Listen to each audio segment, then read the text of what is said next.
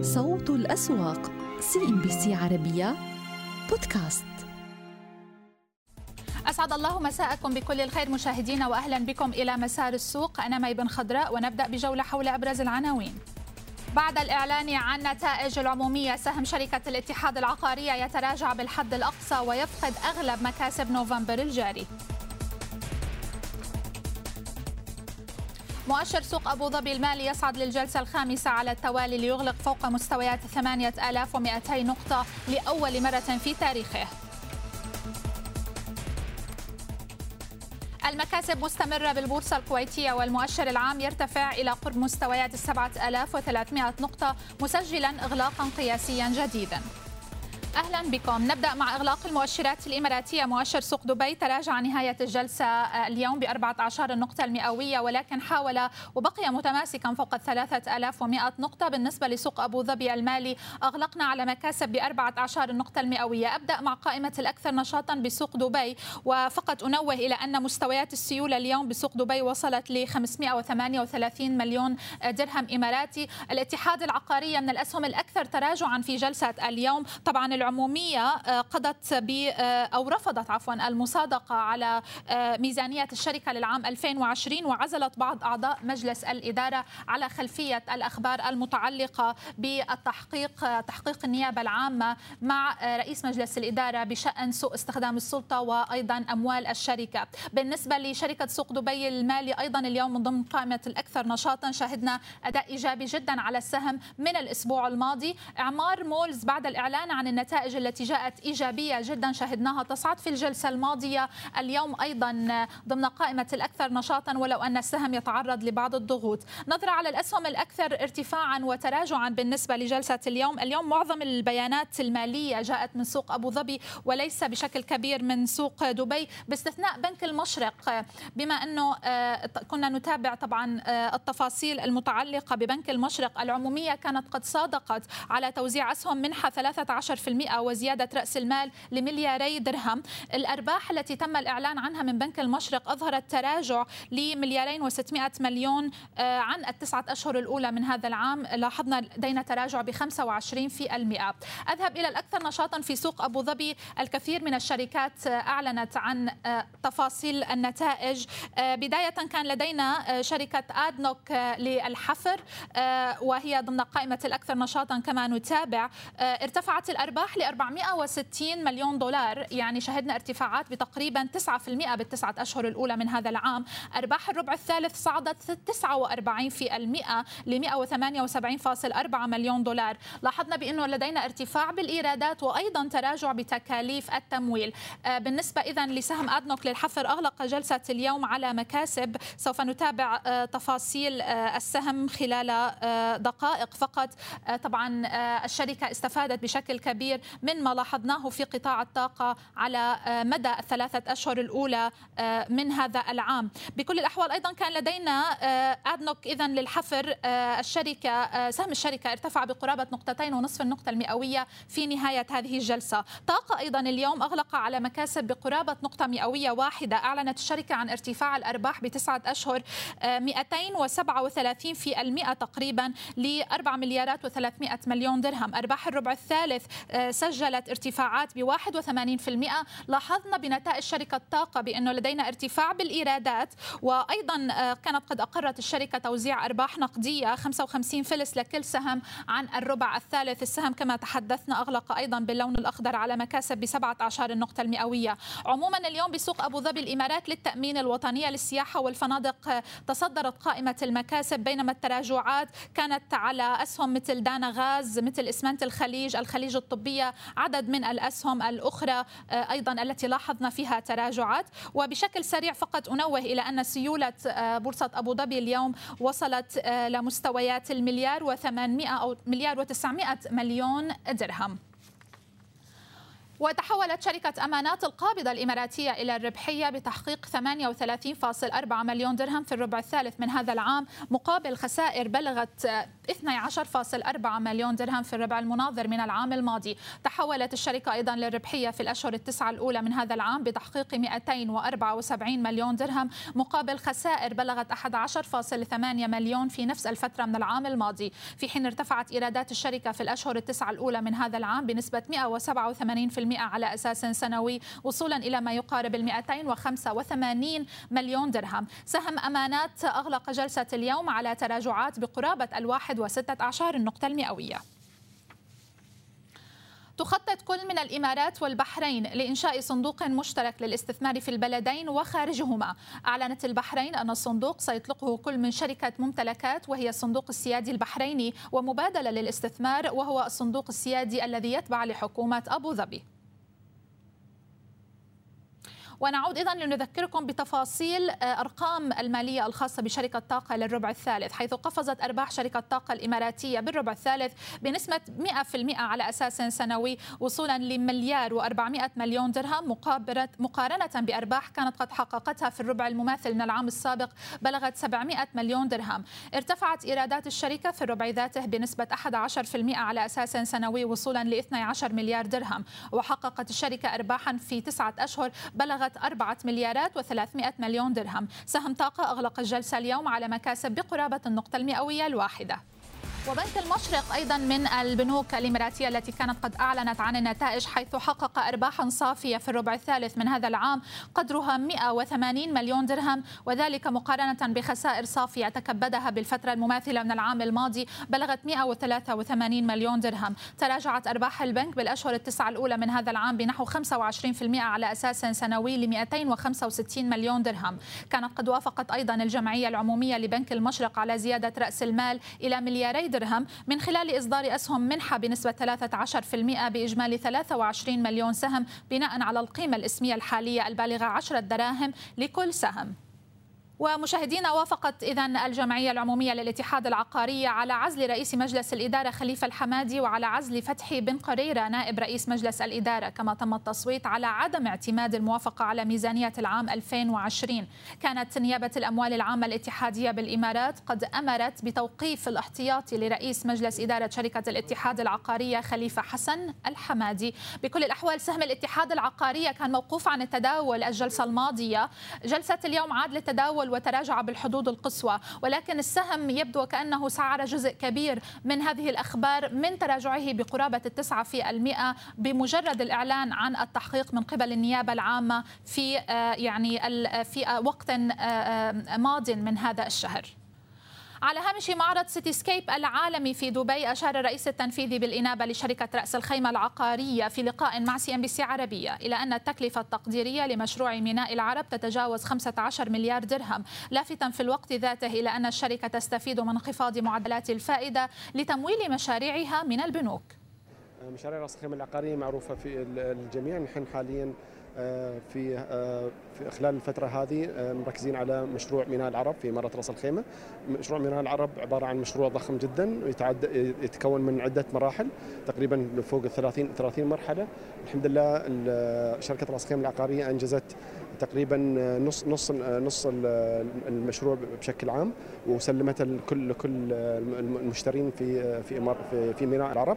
كم الكلفة التقديرية تقريبا؟ المشروع بالكامل حول 15 مليار مليار درهم بس إحنا مثل ما مثل ما قلت لك إحنا ماشيين عليه على على مراحل الحمد لله في المرحلة هاي نحن مركزين على آه، ثلاث مراحل آه، في two hotels داخلين في قطاع الضيافه بشكل قوي آه، عن طريق مشروع ميناء العرب باستثمارات تقدر بأكثر من 800 مليون درهم. وكذلك عندنا مشروع حاليا اسمه مربي مربية فيلاز. هو عبارة عن 205 فيلا يقع على على شاطئ من شواطئ ميناء العرب. الحمد لله تم إنجازه بالكامل وإحنا في صدد استلامه وتسليمه للمشترين. إلى اي مدى من الممكن تسليم مثل هذه المشاريع أن تؤثر ايجابا على المركز المالي للشركة على الأقل خلال الربع الأخير من عام 2021 والربع الأول من عام 2022 الحمد لله النتائج المالية لشركة رأس العقارية في الربع الثالث كانت جيدة آه، وعلى على حسب حسب توقعاتنا. إن شاء الله بنكمل في في النتائج الإيجابي لحد نهاية السنة. الشركة حققت حوالي 423 مليون درهم. في في في الربع الثالث وإن شاء الله نحن متوقعين زيادة في هذا الرقم لحد نهاية السنة.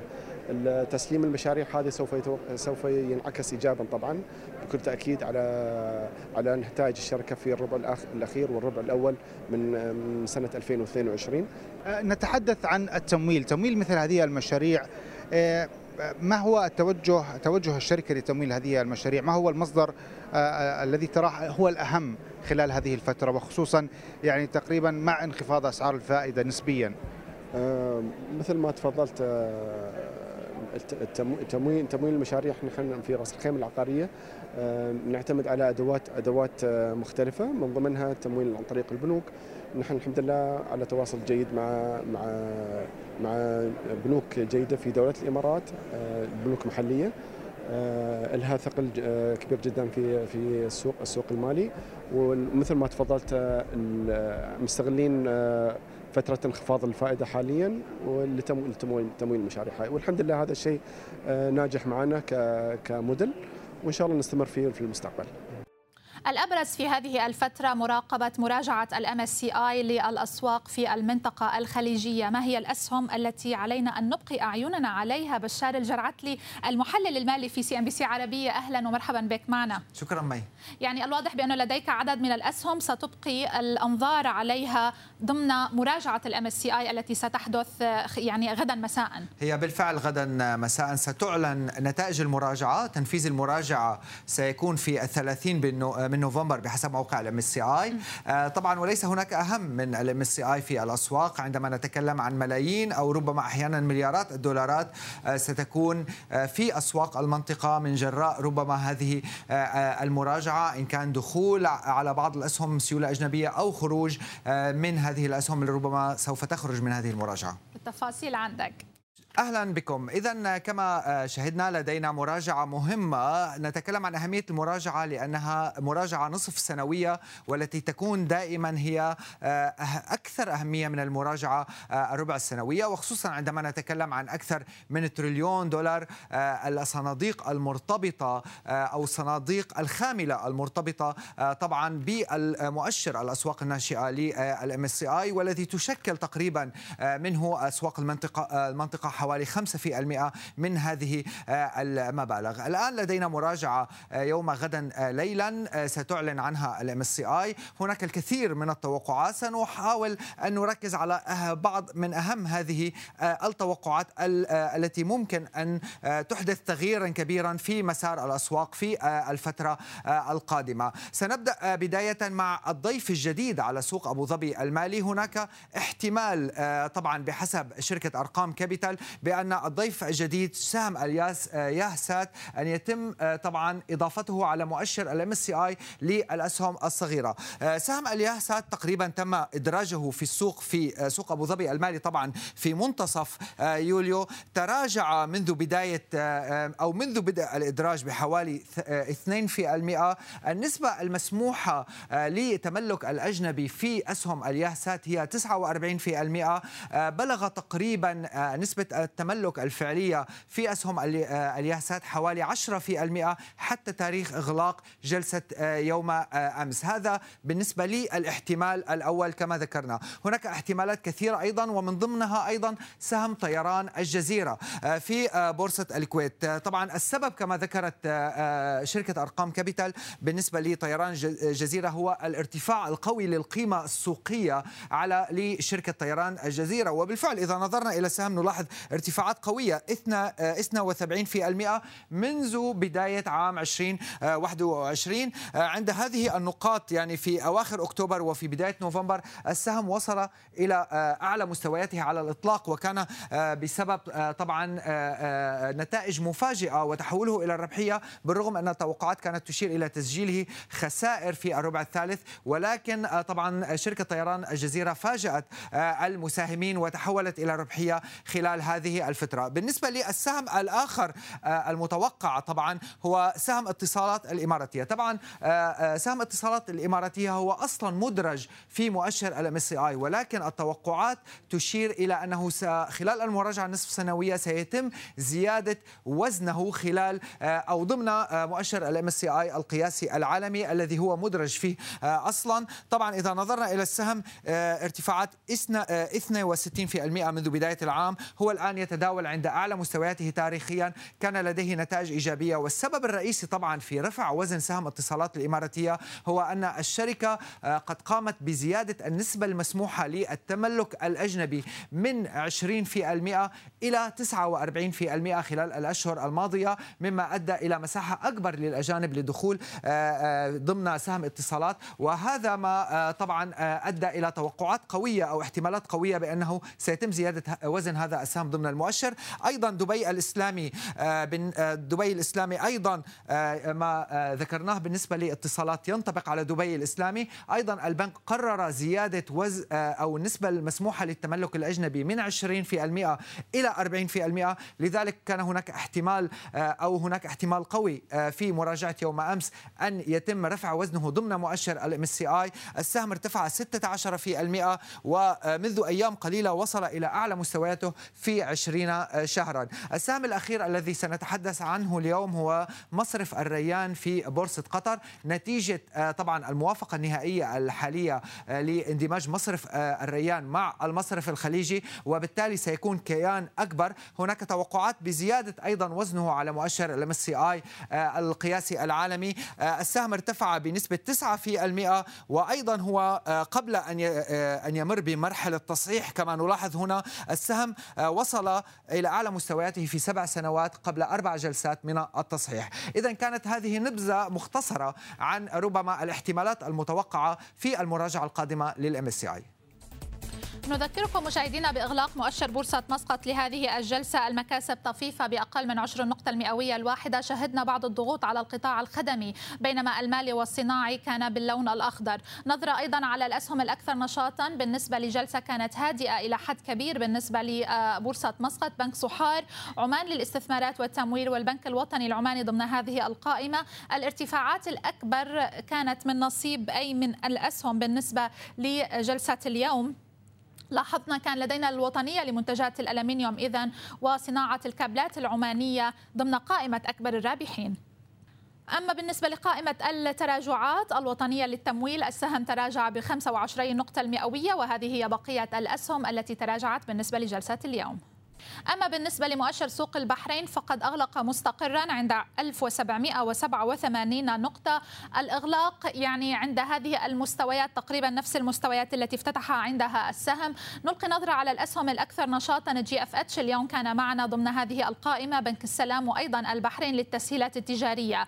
الارتفاعات الأبرز كانت بالنسبة لعدد من الأسهم من ضمنها GFH. السهم الذي ارتفع بقرابة 17 النقطة المئوية و Gulf Hotel Group الذي سجل مكاسب بأكثر من 3% أما بالنسبة لقائمة التراجعات في آه، بالنسبة لبورصة البحرين بنك السلام كان صاحب التراجعات الأكبر بأكثر من نقطة مئوية واحدة.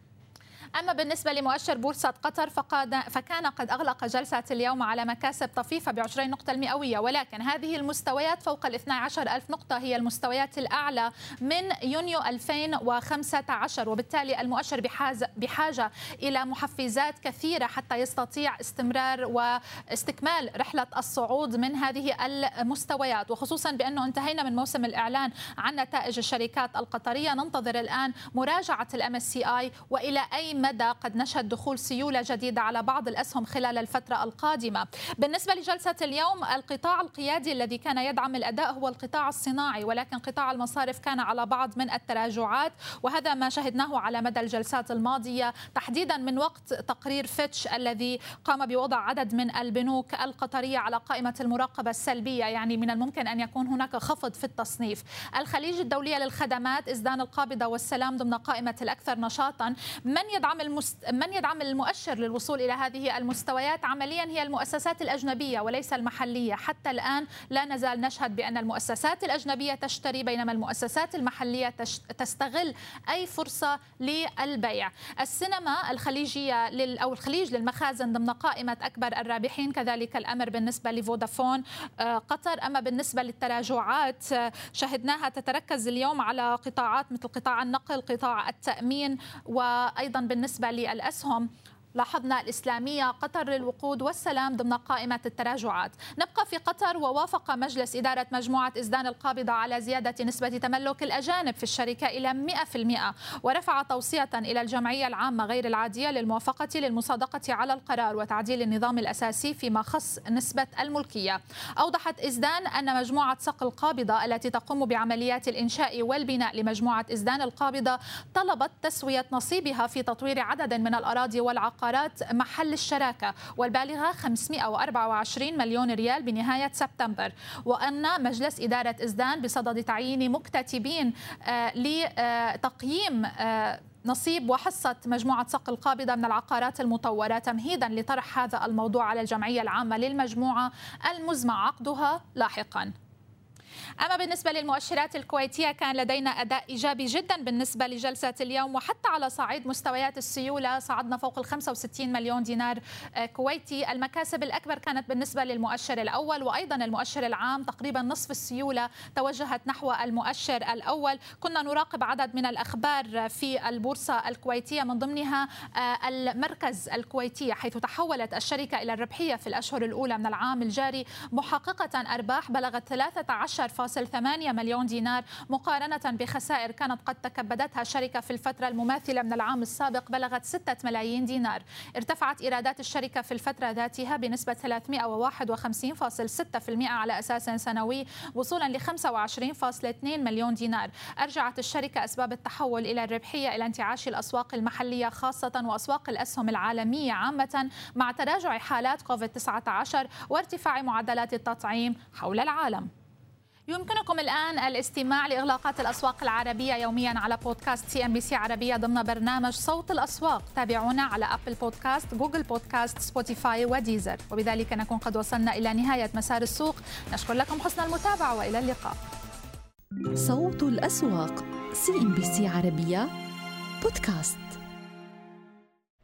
أهلا بكم من جديد. أداء جيد بالنسبة للقطاع البنكي اليوم عاد ليعزز من دعم السوق السعودي مع إضافة أكثر من 2% وعودة تحركات سهم بنك الراجحي لمستوى 149 ريال. عاد فيها السوق ل 11857 نقطة بينما استمرت عمليات جني الأرباح على السوق الموازي خاسرا 18 النقطة المئوية. ورأينا كذلك تحركات اليوم على قطاع الاستثمار والتمويل الذي عاد لارتفاعاته اللي قاربت الواحد في المئة. البرمجيات أداء جيد. اليوم عم بضيف واحد في المئة. ليبقى إدارة وتطوير العقارات متراجع بحدود عشري النقطة. المئوية قطاع الطاقة عم بضيف عشري النقطة والمواد الأساسية عم يصعد كذلك بحدود عشر النقطة. المئوية عم يتبقى فترة إعلان النتائج ليوم غد وهي آخر مهلة بالنسبة للشركات لإعلان نتائجها عن فترة الربع الثالث. لدينا تحركات حتى الآن بالإنماء. يتصدر المشهد يشهد بالنشاط 15 مليون و700 ألف سهم. دار الأركان يبقى على بعض الضغوط عن 9 16 هللة. بنك الجزيرة كيان والتصنيع الوطنية على القائمة النشطة. وكنا تابعنا طبعا الأخبار المتعلقة بتغيير آه، آه، النظرة المستقبلية بالنسبة لعدد من البنوك من وكالة موديز من سلبية إلى مستقرة والمتعلقة على تصنيفات الديون الأساسية غير المدعومة بأصول.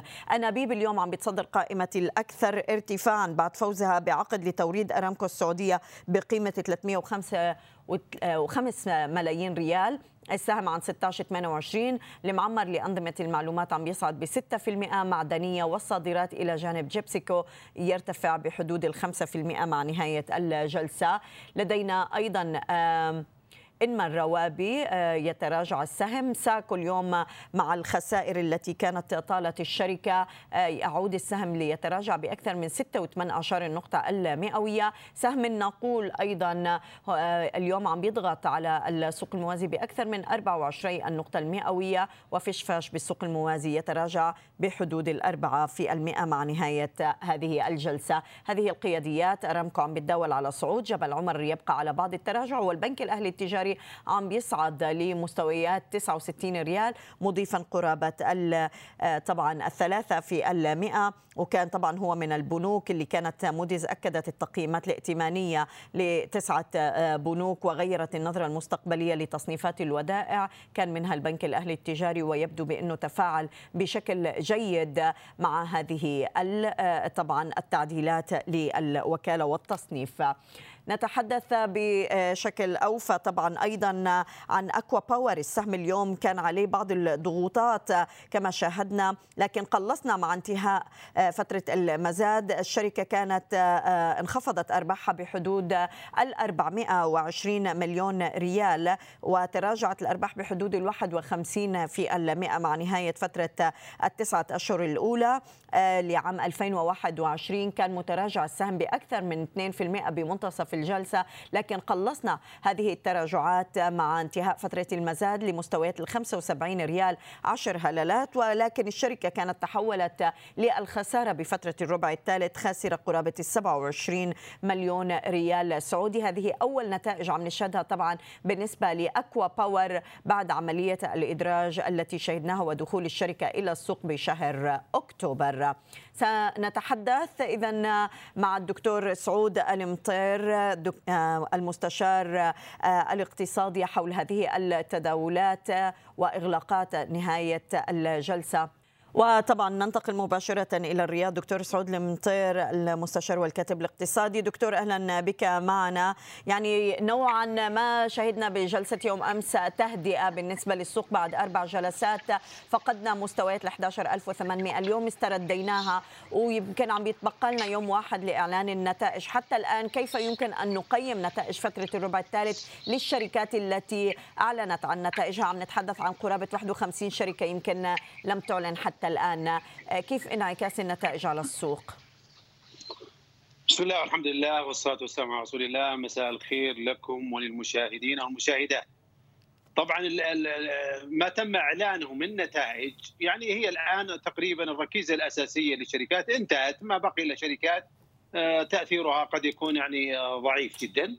آه، عندنا الآن حوالي 146 مليار حصيلة أرباح الربع الثالث لهذه الشركات. إذا استثنينا أرامكو اللي 114 يكون عندنا بحدود 1 إلى 32 آه، مليار ريال وهذا رقم تاريخيا يعتبر مرتفع جدا.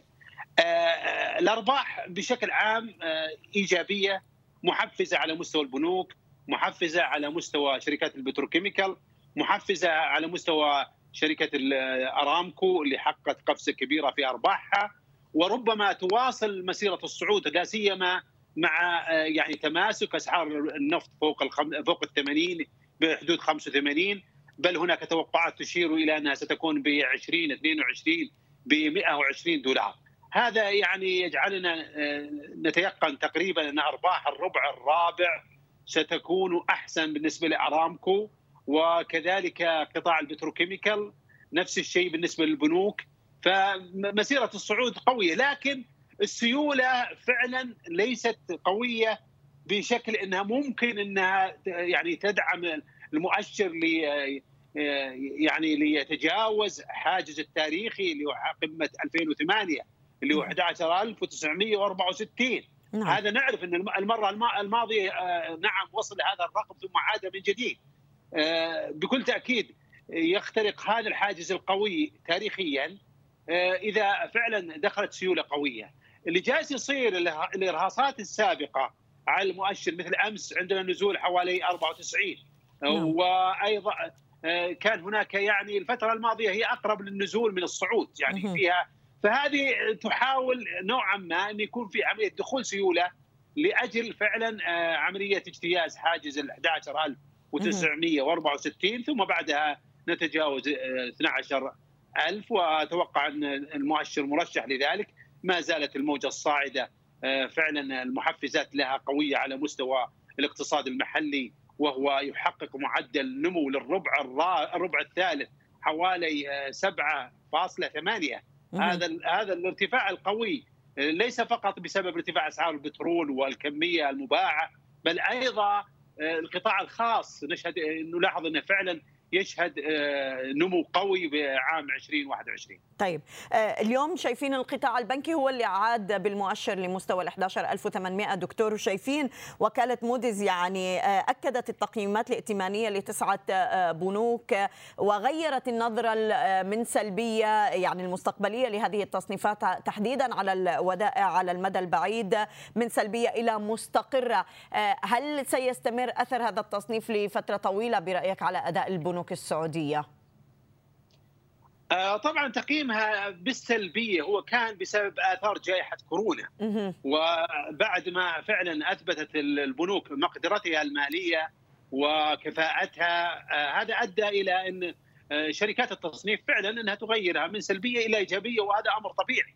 ونلاحظ يعني نمو الأرباح كذلك عملية التغطية للديون المشكوك في تحصيلها نسبة عالية جدا.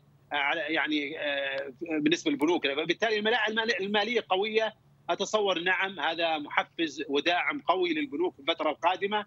آه، ستعطي مزيدا من النمو آه، لا سيما وهي تتسابق الآن لاستقطاب المقترضين لأن عندها فعلا سيولة عالية. إحنا نعرف إن السيولة الآن على مستوى الودائع تجاوزت 2 تريليون وبالتالي هذا سيحفز البنوك على مزيدا من القروض بالفترة القادمة.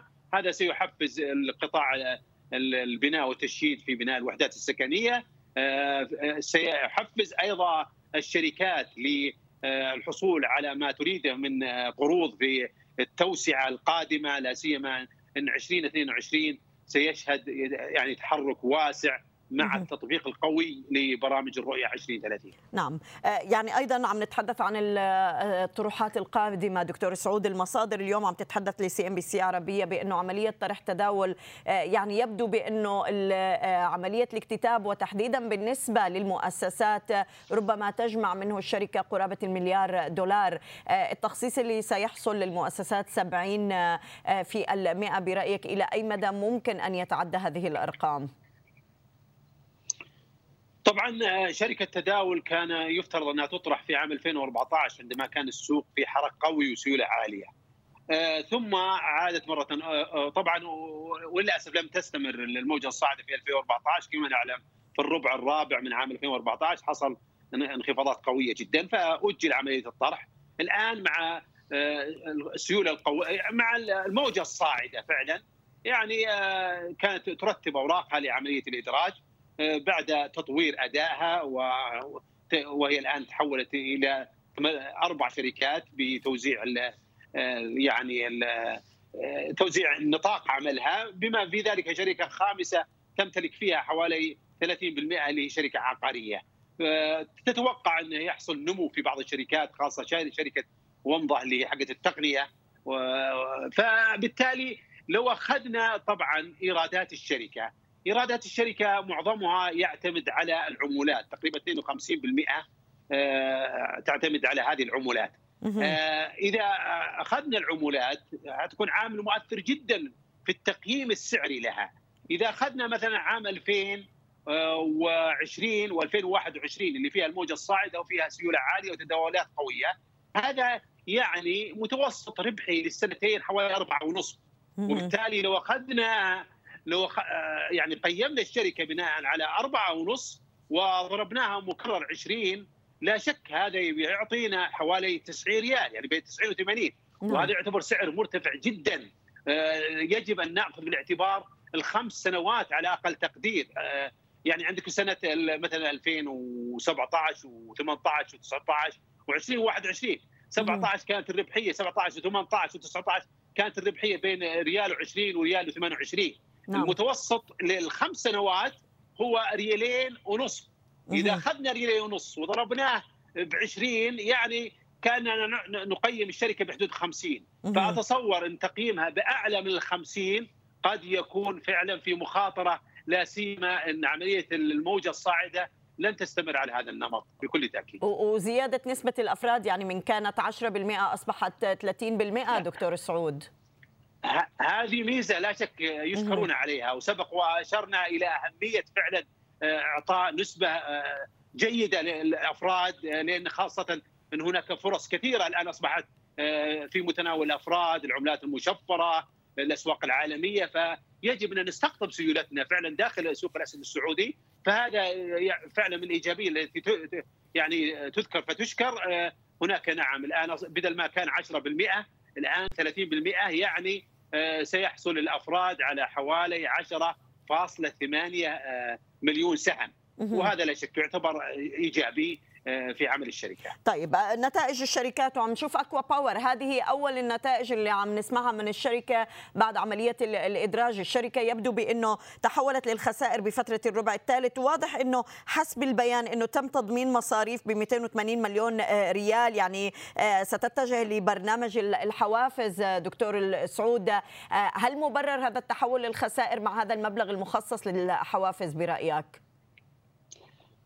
طبعا لو أخذنا الشركة دخلت السوق بمعدل مكرر ربحيه عالي ولكن قلنا إنها شركة نمو وشركة لها مساهمات عديدة في خاصة برامج في تنفيذ برامج الرؤية فيمكن فعلا تحقق نمو عالي. الأرباح اللي حققتها في الربع المماثل من عام 2020 الربع الثالث حققت ما يربو على 500 مليون وحتى الربع السابق حققت ما يربو على 300 مليون أيضا. فيأتي الربع هذا يعني اللي هو قريب الربع السابق ثم تفاجئنا بهذه الخسائر. آه، طبعا الموضوع اللي ذكرتيه المصروفات وموضوع آه، الحوافز. هناك حوافز وعملية أيضا ركود في البناء والتطوير. هذا من الأسباب لكن كونها تتحول بهذا الشكل إلى الخسائر هذا يضع علامات استفهام. يعني أول ربع تدرج فيه الشركة أو تعلن عن نتائجها بعد الإدراج ثم يكون مخيب الامال هذه تكون فعلا للمتداول تعتبر يعني آه للأسف تعطي انطباع سيء للشركات.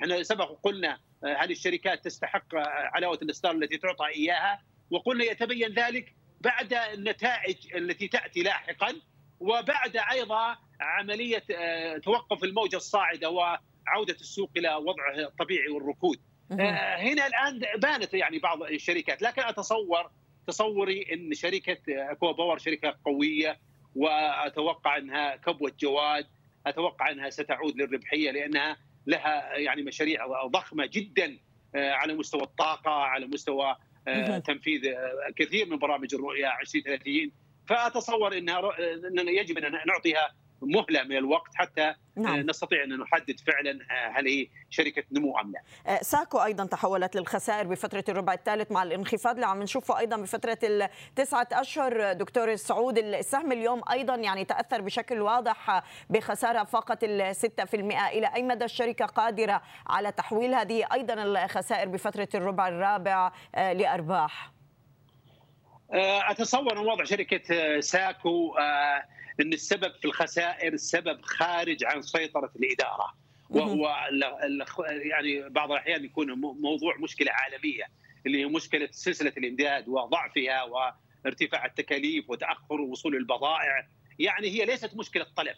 لو كان مشكلة طلب نعم الشركة تلام بعملية التسويق. آه، لكن لما يكون المشكلة في عملية يعني تأخر وصول الواردات آه، هذا لا شك إنه يعيق عملية البيع. وبناء عليه إحنا عرفنا شركة ساكو إنها شركة من الشركات الرائدة وكانت يعني تحقق وكنا نتوقع أنها تحقق نمو آه، آه، أعلى بكثير مما هي عليه الآن. لكن اتصور ان الخسائر هذه لن تتكرر الأرباع القادمة وسوف تتحول للربحية لا سيما أنها تبيع منتجات الطلب عليها متزايد ومتنامي. يعني ويمكن هي أول مرة عم نشوف من ست سنوات المبيعات الفصلية عم تكون أقل من 300 مليون ريال. آه، بالنسبة للشركة دكتور سعود المطير الأكاديمي والمستشار والكاتب الاقتصادي كنت معنا من الرياض. شكرا جزيلا لك. صوت الأسواق CN BC عربية بودكاست. أهلا بكم من جديد. سيطرة بيعية ما زالت في السوق المصري من قبل المصريين والأجانب تحديدا اليوم. تعود بال EGX 30 للتخلي كان خلال فترة ومنتصف الجلسة عن مستويات ال 11400 لكن مع انتهاء الجلسة قلصنا هذه التراجعات لتبقى بحدود في المئة واستعاد المؤشر 11480 نقطة. بقيت أيضا الأسهم المضاربية تحت وطأة التراجعات. تخلينا خلال الجلسة أيضا عن مستويات ال 1100 في جلسة اليوم واستعدناها مع نهاية الجلسة بتقليص هذه الخسائر لتبقى بحدود الثلاثة في المئة. ال 100 ما زال أيضا على تراجعات فقط الاثنين ونصف النقطة المئوية. البنك التجاري الدولي اليوم عاد ليخسر 75 قرش ونغلق عند 53 جنيه مع نهاية هذه الجلسة. المصرية للاتصالات تحركات هامشية وطفيفة على الرغم من الأخبار المتعلقة بعودة صفقة فودافون مصر. للواجهة من جديد وبيع حصتها إلى شركة فوداكوم في جنوب إفريقيا. لكن السهم لم يتفاعل بشكل كبير بقي دون مستويات ال 14 جنيه اليوم عند 13.83 إعمار مصر على استقرار عامر جروب متحرك بشكل هامشي صوب التراجع. والنساجون الشرقيون عم بيخسر 18 النقطة المئوية. بعض التحركات على طلعت مصطفى اليوم كانت بحدود 17 عند 7 60 قرش. وسودك تراجع عن 17.90 ب 16 النقطة المئوية. هرمز اليوم ضاغط بأكثر من 14 النقطة المئوية مع نهاية التداولات. وجهينة بقطاع الأغذية عم يخسر اليوم 16 النقطة المئوية. وراقبنا طبعا أبو قير للأسمدة والصناعات بأسهم السفنتي ب 17 النقطة المئوية على ارتفاع أجواء ما زال على تحت الضغط بستة في المئة والعربية لإدارة الأصول عم يخسر أكثر من أربعة في المئة مع نهاية هذه الجلسة. بالأخبار طبعا اللي عم نراقبها قامت الإدارة التنفيذية لشركة فودافون مصر بإخطار الشركة المصرية للاتصالات بأنها تلقت مجموعة فودافون عرض مبدئي من قبل شركتها التابعة فوداكوم في جنوب إفريقيا لنقل حصتها إلى فوداكوم. كيف سيكون أثر هذه الصفقة نتابع تفاصيلها مع مي بن خضرة وفودافون تعود للواجهة مجددا بعد أخبار عن تلقيها عرض للاستحواذ على أعمالها في مصر من قبل شركة فودا كوم دعونا نتعرف على التفاصيل قيمة هذه الصفقة ولماذا فودا كوم تلجأ إلى السوق المصري. إذا البداية من عرض من فودا كوم للاستحواذ على حصة فودافون العالمية في وحدتها المصرية. هذا الأمر سيوسع من عدد عملاء شركة فودا كوم في إفريقيا ليتجاوز ال 500 مليون عميل وتقريبا يعني يمثل 40% من ال GDP في هذه المنطقة. الحصة التي نتحدث عن بيعها هي 55% لفودافون مصر وآلية التنفيذ ستكون نقد وأيضا عبر إصدار أسهم ملكية. فودافون فوداكوم عفوا جنوب أفريقيا هي مملوكة لفودافون العالمية بنسبة 60.5% أي أن مجموعة فودافون العالمية أساسا تملك في فوداكوم هذه ال 60.5 المئة الشركة لديها نية للتوسع بشكل أكبر في إفريقيا وبالتالي تلجأ إلى السوق المصري بحكم أهمية هذا السوق في إفريقيا. عدد العملاء والكثير من العوامل الأخرى التي سنتحدث عنها بعد قليل. ما هي التفاصيل المالية بالنسبة لهذه الصفقة؟ فوداكوم ستقوم بإصدار أسهم جديدة لتغطية هذا الاستحواذ بالإضافة إلى تمويل نقدي ب 548 مليون دولار وهذا يجعل القيمة الكلية للصفقة مليارين و730 مليون دولار. دعونا نعود إلى الأسباب التي ستستفيد من خلالها فوداكوم بالدخول إلى السوق المصرية. ستستفيد بشكل كبير من ما يعرف بأولا ال synergies أو تقليص التكاليف. من جهة أخرى ستستفيد من حقيقة أن 80% من الشعب المصري الذي يبلغ عدد سكانه تقريبا 100 مليون لا يستفيدون وليسوا هم عملاء للمصارف وبالتالي ستحقق نمو وطفرة ربما في السوق المصري بقطاع الخدمات المالية. عندما ننظر إلى تفاصيل الحصة المتبقية لأن شركة فودافون في مصر هي مملوكة لفودافون العالمية وأيضا حصة ب 45% للمصرية للاتصالات أي أنها تملك minority shares أو حصص أقلية في الشركة. بالسابع من يونيو 2021 قامت الشركة بتوقيع اتفاقية مساهمين معدلة مع فودافون العالمية. هذه الاتفاقية تعطي أولويات جديدة بالنسبة للمصرية للاتصالات تستفيد منها من ناحية المزايا التالية بداية استخدام حق الشفعة للشراء أي أنه يسمح للمصرية للاتصالات بالاستحواذ على بقية الحصة الخاصة بفودافون العالمية إذا ما قررت الأخيرة بيعها أي أنها تستطيع الدخول وتقديم عرض لشرائها. توزيع 60% من التدفقات النقدية الحرة من العام 2022 وأيضا أرباح استثنائية بعشرة مليارات جنيه من العام 2021 وبالتالي هي تستفيد من هذه الاتفاقية الجديدة التي تم تعديلها. التسلسل الزمني لصفقة فودافون مصر بدأت من يناير 2020 عندما تم الإعلان عن إمكانية الاستحواذ من قبل شركة STC بيوليو 2020 تم تمديد اتفاقية الاستحواذ لأنه كان لدينا المفاوضات لا تزال جارية. بسبتمبر 2020 STC أعلنت فشل هذه المفاوضات وانتهاء العمل على هذه الصفقة تحديدا بديسمبر 2020 هذا كان الإعلان من شركة فودافون. ولكن بسبتمبر 2021 ومصادر ل CNBC عربية تحدثت بأن STC تسعى للحصول على قرض بمليار و100 مليون دولار لإتمام صفقة شركة فودافون. وبالتالي عاد الموضوع مجددا إلى الواجهة. بكل الأحوال بيناير من العام المقبل سيكون لدينا جمعية عمومية لتصويت ال minority shareholders أو هؤلاء الذين يملكون حصص أقلية على هذه الصفقة. ومن المتوقع أن تتم هذه الصفقة بشكل نهائي بمارس من العام المقبل. وننتقل إلى القاهرة. أستاذ عيسى فتحي العضو المنتدب لشركة القاهرة لتداول الأوراق المالية ويطلعنا على مزيد من التفاصيل حول عودة هذه الصفقة. أستاذ عيسى للواجهة من جديد لكن هذه المرة عبر جنوب إفريقيا فوداكوم لم نرى أي تفاعل اليوم واضح بالنسبة لا للسوق ولا حتى لسهم المصرية للاتصالات بشكل كبير مع ما حدث من بيان واضح يعني لبيع حصة فودافون العالمية إلى فوداكوم الجنوب إفريقية. كيف عم نفسر هذه التحولات بالصفقة؟ يعني أولا حالة السوق نفسها والثقة التي تتلاشى من جلسة لأخرى بتجعل الأخبار الإيجابية حتى تأثيرها بيبقى محدود وبتجعل المستثمر مستعد إلى أنه يتخلص مما لديه إذا كان هناك مكسب حتى ولو ضئيل خشية أن تحدث أي أمور غير متوقعة في السوق كما حدث في كل الجلسات الماضية. في بداية الجلسة السهم قفز إلى 14 جنيه ونص ولكن سرعان ما هذه الرغاوة السعرية انتهت ووصلنا إلى سعر مقارب للسعر اللي كان بيتداول عليه السهم بالأمس. لكن هو خبر هيبقى ممتد مع الشركة خاصة كمان إنه الشركة مجرد اللي عملته كان إفصاح بحكم القانون للمصرية للاتصالات لكن هي لم تتقدم حتى الآن بطلب رسمي للجهاز تنظيم الاتصالات اللي هو مسؤول عن إتمام هذه العملية والموافقة عليها. وبالتالي ربما الأمر اللي بيتم ده يكون شبيه باللي حصل مع STC قد يكون الأول هذا إفصاح ثم بعد ذلك قد لا تتحقق الصفقة زي ما قالوا. فكل دي كلها أمور بعد قراءة الخبر. الناس بتقعد تتريث مرة تانية.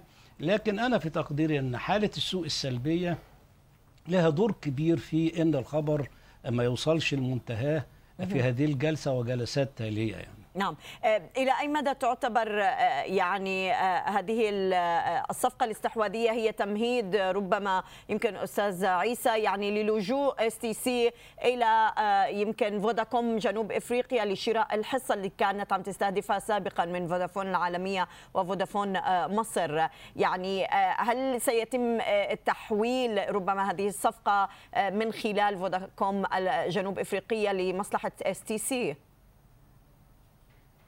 كل شيء وارد في الحيل المالية كل شيء وارد أنه ما لا يتم مباشرة ممكن أن يتم بشكل غير مباشر يعني. فخاصة أنه كمان السعر المعلن للصفقة 2.7 من 10 مليار دولار أعتقد أنه صعب على المصرية للاتصالات تدبيره. وفي نفس الوقت هو أعلى كمان من السعر اللي كانت اتكلمت فيه STC قبل كده يعني. وخصوصا إنه المصادر كانت تحدثت إنه ل CNBC إنه STC عم تسعى للحصول على أكثر من مليار و100 مليون يمكن لتنفيذ هذه الصفقة سابقا بسبتمبر الماضي. تمام يعني ربما يكون عندها equity بالإضافة إلى هتحصل عليه. آه، فربما ده هتكشف عنه الأيام القادمة لكن من الصعب إن الواحد يتنبأ بهذا في الوقت الحالي يعني. طيب آه، أعود للسوق يعني بظل هذه التراجعات وعدم الثقه الموجوده نوعا ما آه، آه، أستاذ عيسى ما زالت الشركات عم تعطينا نوع من النتائج الإيجابية. يعني CI Capital اليوم عم تقفز بارباحها وطفرة بالأرباح يمكن عم تحققها بفترة الربع الثالث. إلى أي مدى برأيك اليوم نتائج الأعمال ممكن إنه تحسن من نفسية المستثمرين والصناديق؟ وكذلك المستثمر الفرد للتمركز على بعض الأسهم والتعامل مع الأسهم نفسها وليس مع المؤشرات بشكل عام. يعني آه، كما يقال عندنا في مصر حسن السوق يسبق حسن البضاعة. عندما يكون السوق آه، غير جيد على المستوى الماكرو آه، الأخبار بتصبح في الحالة دي غير مؤثرة أو غير ذات تأثير ذو شأن في قرارات المستثمرين. لأن زي ما إحنا عارفين إنه كثير من المستثمرين في الوقت الحالي مثخنين بجراح الخسائر التي حدثت خلال الفترة الماضية وبالتالي حتى لو في رغبة في الشراء لا توجد قدرة على السداد خاصة في ظل بقى الأوضاع التنظيمية الجديدة للمارجن آه واللي قلصت من الوضع القديم لوضع جديد وحصل رجيم قاسي للسوق سواء من حيث الأسعار أو من حيث السيولة. وده إحنا شفنا لم نصل في هذا الأسبوع إلى مليار جنيه في أي جلسة بل بدأناها بداية هزيلة بأقل من 400 مليون جنيه في رقم غير مسبوق هذا العام. وأعتقد أنه ال ال ال ال الإجراءات الأخيرة اللي تمت آه كان من الممكن تجاوزها بأنه آه يبقى في حدود لحركة السهم أقل من الحدود التي تم إقرارها في 5 9 لأنه غير معقول إن أعمل حدود 20% وفي نفس الوقت أنا بعمل هذه الإجراءات من مطاردة أكواد وإلغاء عمليات بال 20% كان المه... كان ممكن النهارده الهيئة تستغنى عن كل هذا وإنها آه تقرر مثلا 5% فقط لأسهم إيجيك 70 تتحرك فيها خاصة إنه المادة 22 بتعطي للهيئة هذا الحق بس بشرط انه يبلغ الوزير المختص أنا لا أعلم إن في وزير مختص أبلغ خاصه إن الوزير المختص في حالتنا هنا هو رئيس مجلس الوزراء وله أن يغير هذا أو يعدله. فهنا حتى كمان التنفيذ كان ناقص. نعم. وبالتالي كان الأمر كان ممكن يغنينا عن كل ما جرى آه، في الفترة اللي فاتت من هذا الوضع. صحيح الهيئة بتستخدم حقوق لها في القانون. نعم. لكن هل هذه الممارسة للحقوق كانت مفيدة للسوق أم ضارة؟ بصرف النظر عن إنه هذا حق أو لا يعني. نعم وهذا السؤال يوجه طبعا لهيئة الرقابة والبورصة المصرية في استخدام هذه الحقوق. نشكرك أستاذ عيسى فتحي العضو المنتدب لشركة القاهرة آه، لتداول الاوراق الماليه كنت معنا من القاهرة. صوت الأسواق سي ام بي سي عربية بودكاست.